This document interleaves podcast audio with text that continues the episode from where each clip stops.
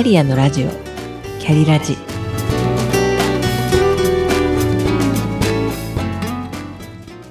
この番組は自分の中の多様性と可能性を最大限生かしてしなやかに100年生きたい、そんなあなたに向けてお送りする聞くカウンセリング番組です。お疲れ様です。キャリアコンサルタントの香織です。年度末ですね。年度末が近づいてくると、有期雇用契約で働いている方は、現在勤務している会社との契約更新をどうしようかなと一旦考えたり、また正社員の方でも求人情報が気になってググってみたりする、そんな季節でもあります。実際には転職をしなくても、これから数ヶ月から半年をかけて自分自身と今の仕事を見つめ直すのも良いと思います。さて、前回の放送のテーマはエンゲージメント、ベストパートナーとしての会社に出会うためのヒントでした。あなたが働いている会社の面接試験の時のことを振り返って、2つのことを思い出してみましょうとお話ししました。1つ目が、あなたの価値観と会社の価値観が合っているかです。会社が進むベクトルや経営の目的を分かりやすく示している経営理念に共感して選んだか。そして2つ目が、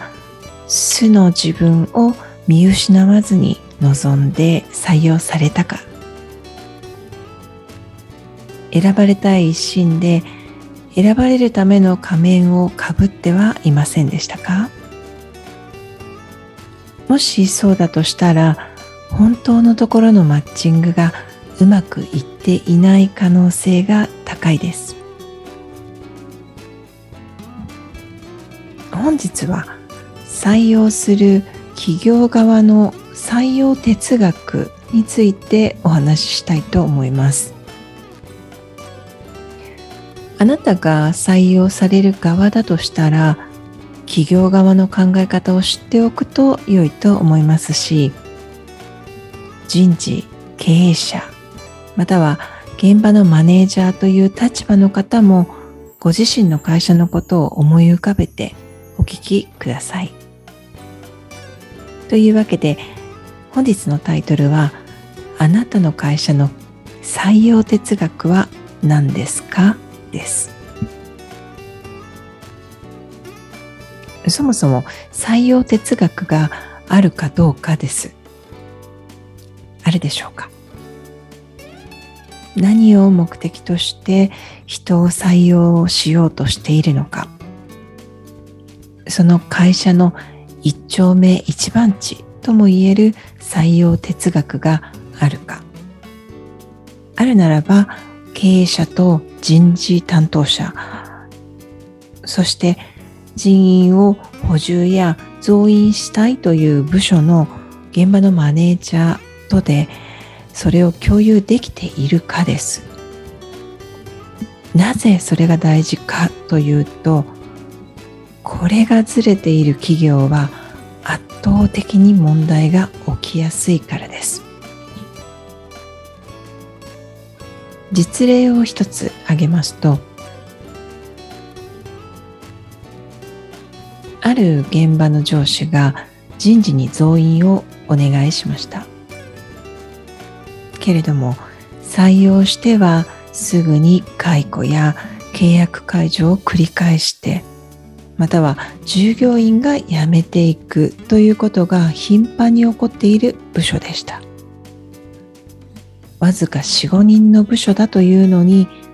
3年間で20人が辞めるということが起きました。こうなるまで問題視しなかった人事や経営者にも問題があったのは明らかです。ご存知のように、採用にはとてもお金がかかります。その企業は当時は潤沢に予算があったのでしょうが、採用方針も哲学もないために人もお金も無駄にしたという例です。人を大事にしない会社は社会に見放されるという例を数々見てきただけに、人を大事にする会社は社会からもなんなら宇宙からも応援されるというのがセオリーだと私は思っています。では会社の一丁目一番地ともいえる採用哲学がある会社は、面接で応募者にその大事にしていることについて質問をして採用か不採用かを決めたらいいです。もしあなたが病院の経営者で患者さんの気持ちを理解することを大事にしている病院だとしたら、患者さんの気持ちを理解するためにあなたはどんなことができますかといった質問をすることで、どの人を採用したらいいのかが明確になります。その病院で働く従業員皆さんが患者さんの気持ちを理解することを大事にする病院になります。いかがだったでしょうか？あなたの会社は経営者と人事と現場のマネージャーが三位一体となって採用哲学を共有しているでしょうか。もし合意形成ができていたら、とても健全な会社です。あなたが応募者であれば、面接で聞いてみたらいいと思います。どのような目的で採用しているのか、現場はどういう人物を求めているのか、明確に答えてくれる会社を選ぶことをお勧めします。今後のご参考になりましたら幸いです。本日はあなたの会社の採用哲学は何ですか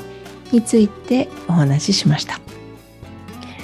最後までお聞きくださりありがとうございました。それではまた。